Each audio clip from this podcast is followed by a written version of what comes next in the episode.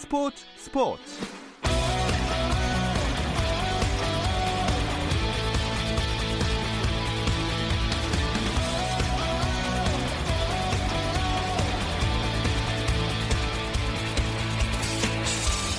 스포츠가 있는 저녁 어떠신가요? 아나운서 김종현입니다. 오늘 하루 스포츠계를 돌아보는 스포츠 타임라인으로 김종현의 스포츠 스포츠 출발합니다.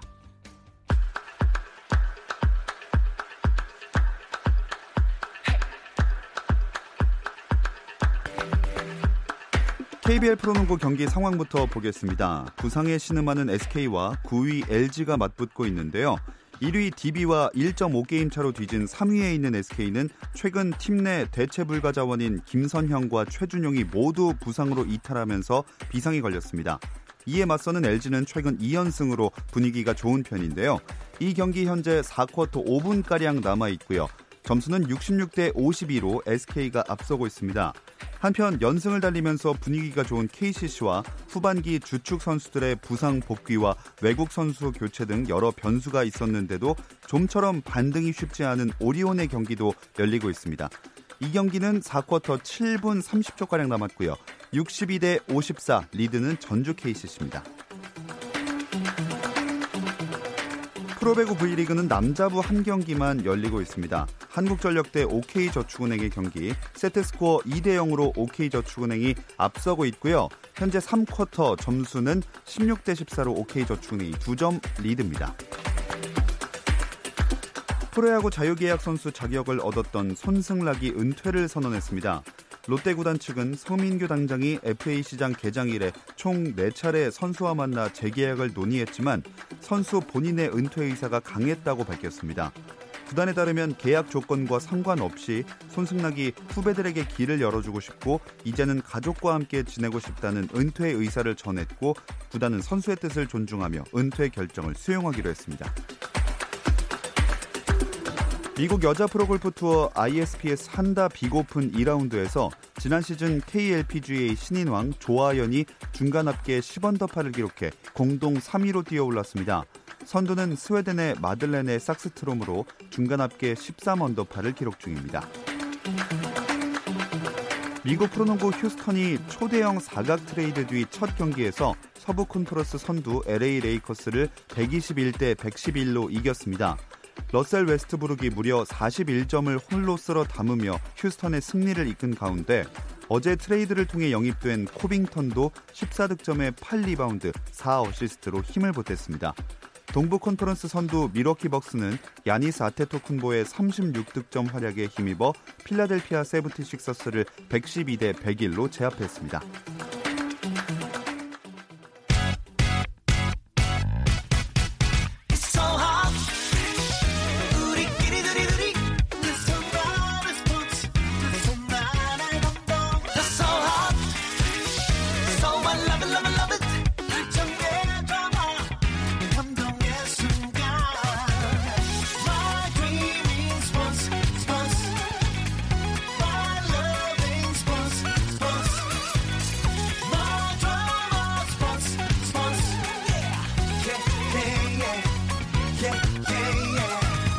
김종현의 스포츠 스포츠.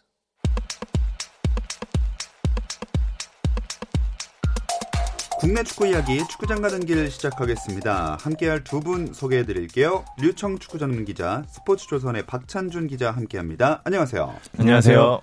자, 박찬준 기자가 좀 오랜만에 오시는 거죠? 그러니까요. 예, 제가 1월 24일에 둘째를 출산했는데 아 축하합니다. 예, 뭐 그 전에 무슨 조산기 있었다 그러다가 또 예정일 지나고 뭐 이래 가지고 네. 언제 나올지 몰라 가지고 제가 계속 차일피일 미루고 있었는데 드디어 오늘 기회가 왔습니다. 네, 일단 출산을 축하드리고 감사합니다. 네, 예. 앞으로도 함께 해주시기 바라겠습니다. 어, K리그 스토브리그라고 요새는 또 많이 하죠. 이렇게 뜨거운 적이 있었나 싶을 정도로 선수들의 이동과 이슈들이 많았는데 여기에 기성용 선수의 K리그 복귀설까지 등장했어요. 네, 기성용 선수가 1월에 뉴캐슬 유나이티드와 계약을 해지하면서 어디로 갈 것인가 이 궁금증이 좀 있었거든요. 근데 2월 4일에 아, K리그 복귀를 고려하고 있으며 전북 현대로 갈 가능성이 크다는 기사가 나왔고요. 그 뒤부터 이 소식이 이제 재생산되고 네. 또 이제 여러 가지 측면이 나오면서 지금까지 뜨거워진 상황입니다. 자, 여러 이야기들이 나오고 있는데 이 진행되어 온 상황들을 정리 한번 해볼까요? 네, 말씀하신 대로요. 이제 지난 1일이었죠. 기성용 선수가 이제 뉴캐슬과 계약을 해지했고요. 당초 6월까지 계약이었는데 팀 내 입지가 워낙 안 좋았기 때문에 계약 해지를 통해서 이제 새로운 행선지를 물색하고 있었고 그때까지만 하더라도 이제 중동 혹은 중국 그리고 예. 전 소속팀이었죠. 셀틱에 갈 가능성이 높다 이렇게 전망이 됐었는데요. 4일 보도를 통해서 이제 K리그 행이 어, 추진하고 있다는 걸 알려지면서 이제 K리그 팬들을 흥분시켰습니다. 이제 전북행 추진 소식이 들렸는데요. 일찌감치 기성용 선수가 K리그행 복귀를 좀 염두에 뒀던 것 같아요. 서울이랑 그 전부터 이제 협상을 하고 있었는데 그 제시했던 금액이 지금 알려진 대로는 굉장히 낮았기 때문에 기성용 선수가 좀 실망을 해서 오히려 자기의 저그 몸값을 맞춰줄 수 있는 전북 쪽에 역으로 제시한 것을 알려줬고요. 전북이 이에 맞춰서 또 거액의 연봉을 제시하면서 이제 이적이 급물살을 타는 듯 했는데 2009년 이 기성용 선수가 셀틱으로 이적할 당시에 타구단 이적 시이 위약금 조항이 있다는 게 알려지면서 이제 또 서울 역시 또 기성용 선수 계속해서 데려오겠다. 왜냐하면 서울 팬들이 굉장히 또 분노하고 있는 상황이거든요. 네. 그렇기 때문에 이제 전북 입장에서는 위약금을 주면서까지 데려올 수 없다. 그리고 또, 또 다른 분란을 만들 수도 있기 때문에 약간 좀 조심스러운 태도로 돌아서면서 지금 기성용 선수의 이제 K리그 복귀는 현재 답보 상태에 빠져 있는 상황입니다.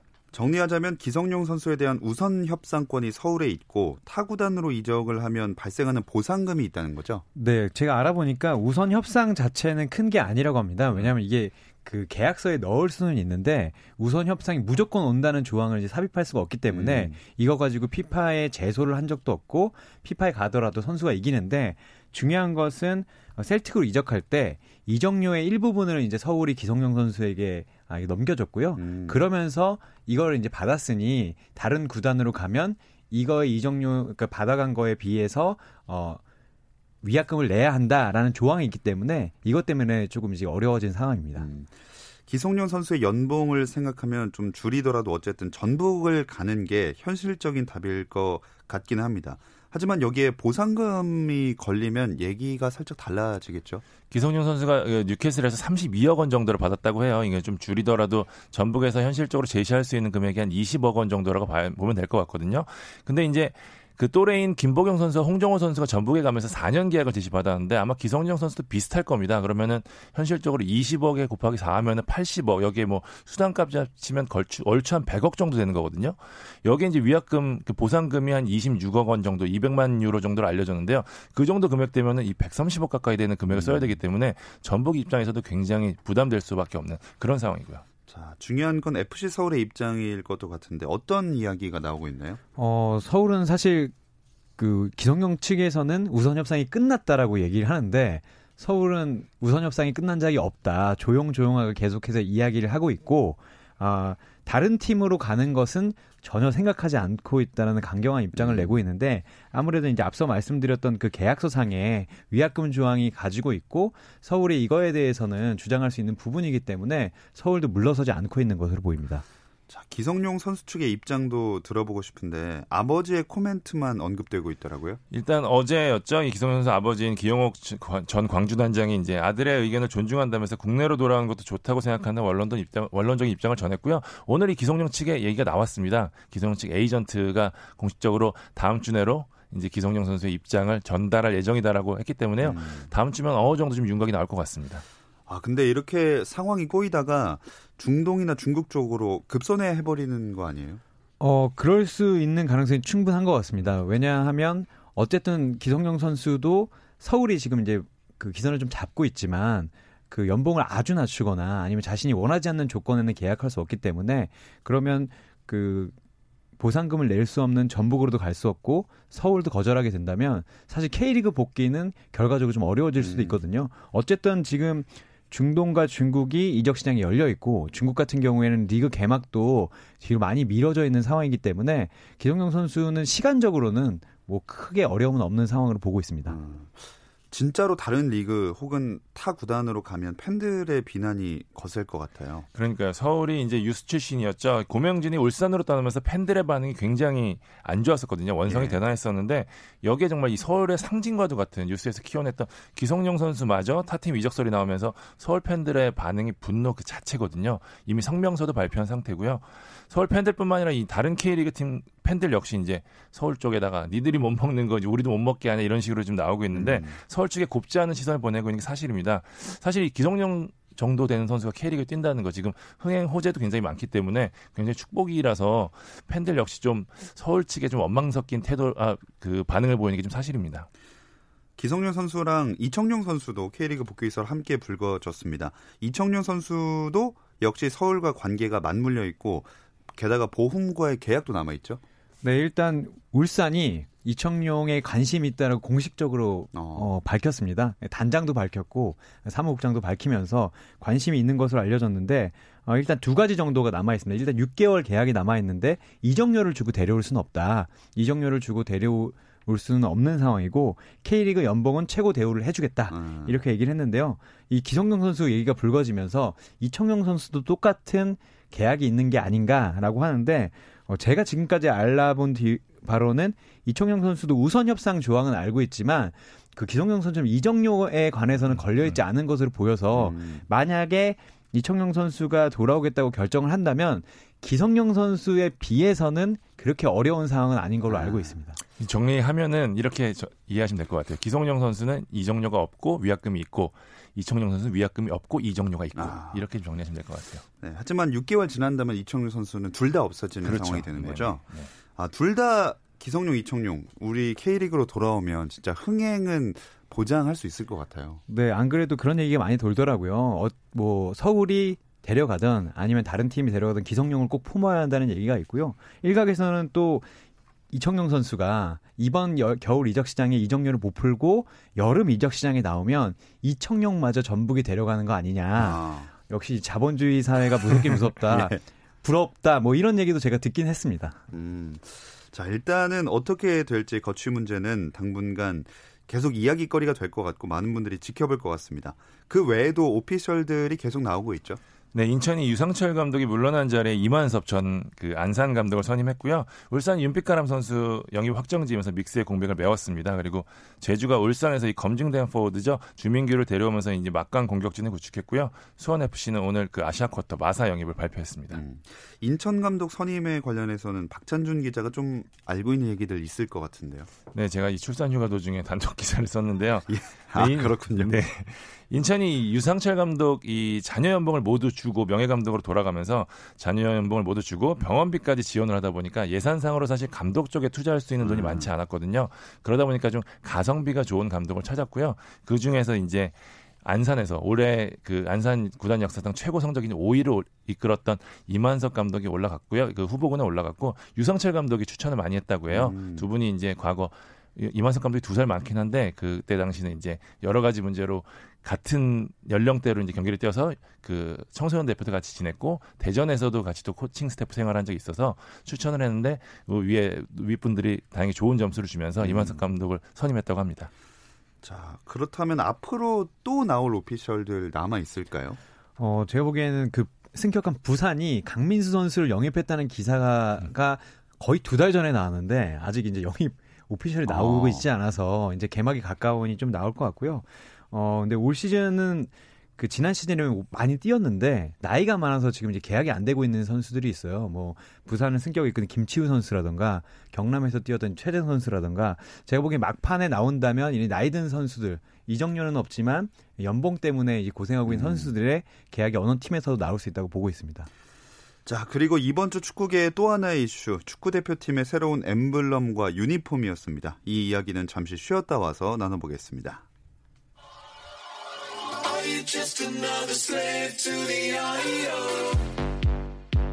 국내 유일 스포츠 매거진 라디오 김종현의 스포츠 스포츠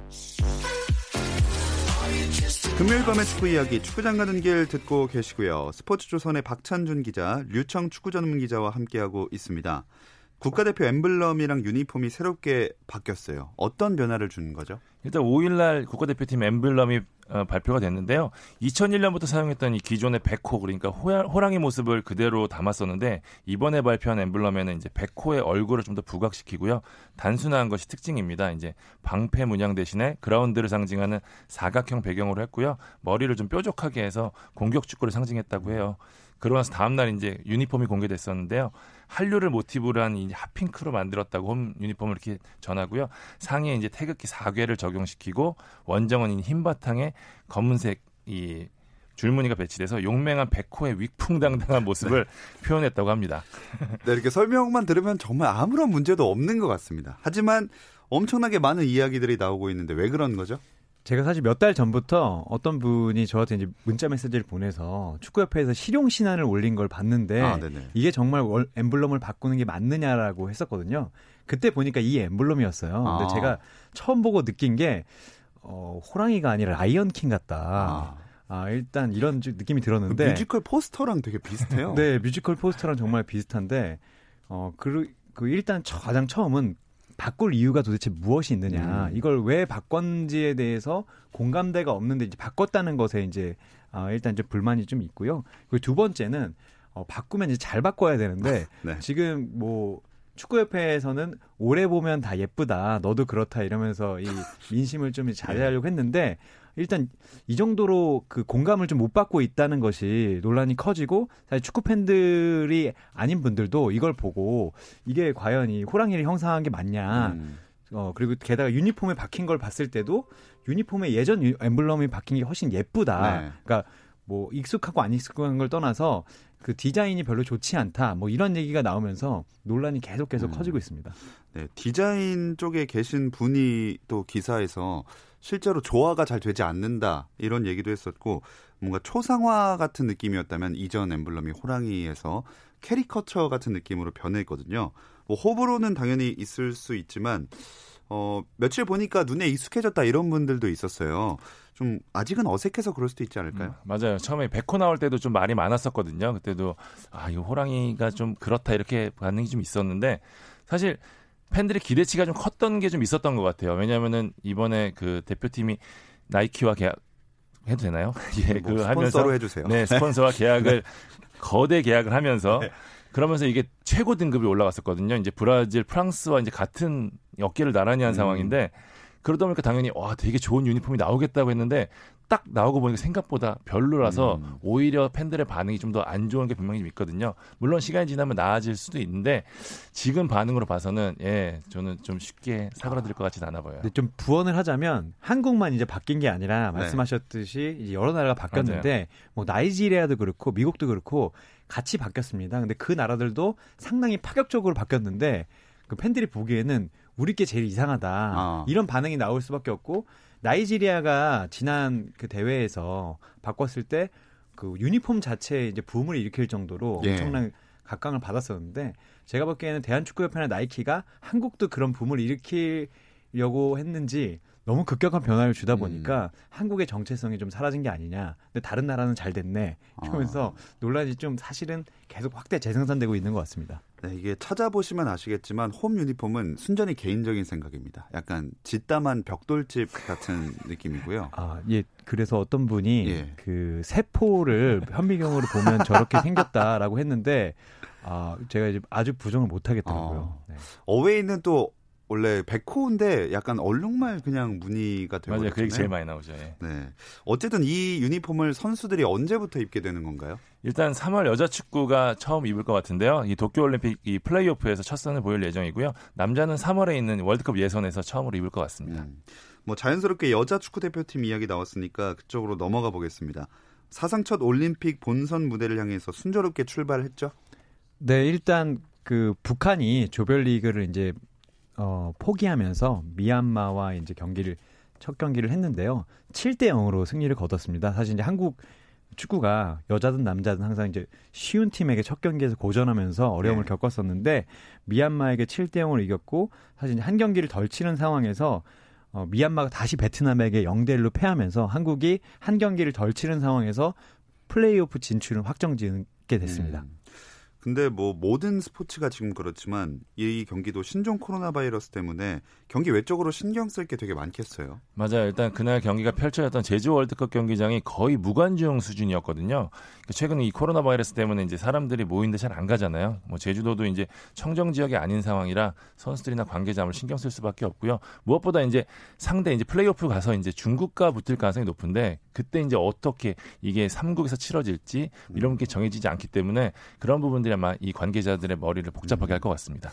자, 9일에 베트남을 상대로 2차전을 치르게 되는데 이미 플레이오프 진출은 확정 지었으니까 뭐 부담 없이 점검하고 테스트할 전술들 다 시도해 볼 수 있겠죠? 네, 일단 모든 선수를 시험해 볼 수 있을 것 같고요. 그리고 이제 전력으로 봤을 때도 한국이 이제 7대 0으로 꺾은 베트 미얀마를 베트남이 1대 0으로 이제 조금 조금은 힘겹게 꺾었거든요. 물론 이제 상대성이 있기 때문에 이게 완벽하게 비교할 수는 없지만 어쨌든 미얀마든 베트남이든 한국보다는 이제 아래인 상대니까 음. 말씀하신 대로 이제 선수들 다 써보면서 플레이오프를 준비할 것 같습니다.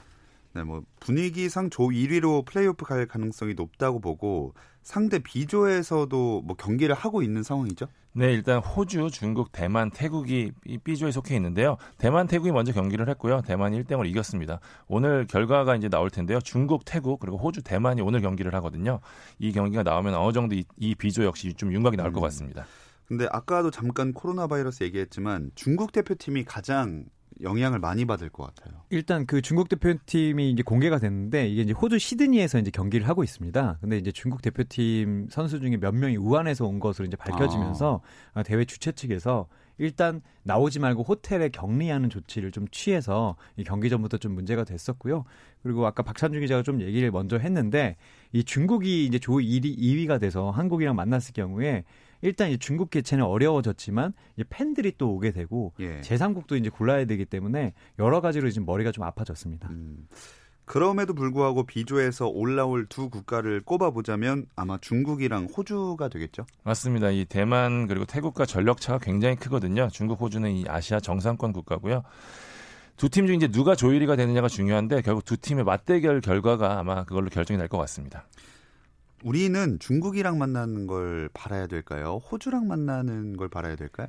제가 봤을 때 호주랑 만나면 선수들이 눈물을 흘릴 수 있을 것 같습니다. 왜냐하면 호주가 아시아에서 북한 지금 일본보다 이제 순위가 높을 정도로 피파 랭킹이 높을 정도로 강한 팀이고 워낙 빠르고 이제 피지컬이 좋기 때문에 호주는 다음 월드컵에서는 어 아마 이제 4강권에 들 정도가 아닌가라는 이야기를 듣고 있거든요. 음. 근데 아시다시피 그 올림픽에는 월드컵과 똑같은 여자 축구들은 나오고 있기 때문에 국가대표가 나오고 있기 때문에 상당히 힘들고 중국이 걸린다면 물론 이 신, 이 신종 코로나 바이러스 때문에 재상국에서 치러야 되고 팬들이 좀 불안감을 겪겠지만 어쨌든 올림픽으로 가는 길에는 훨씬 더 수월해질 것 같습니다.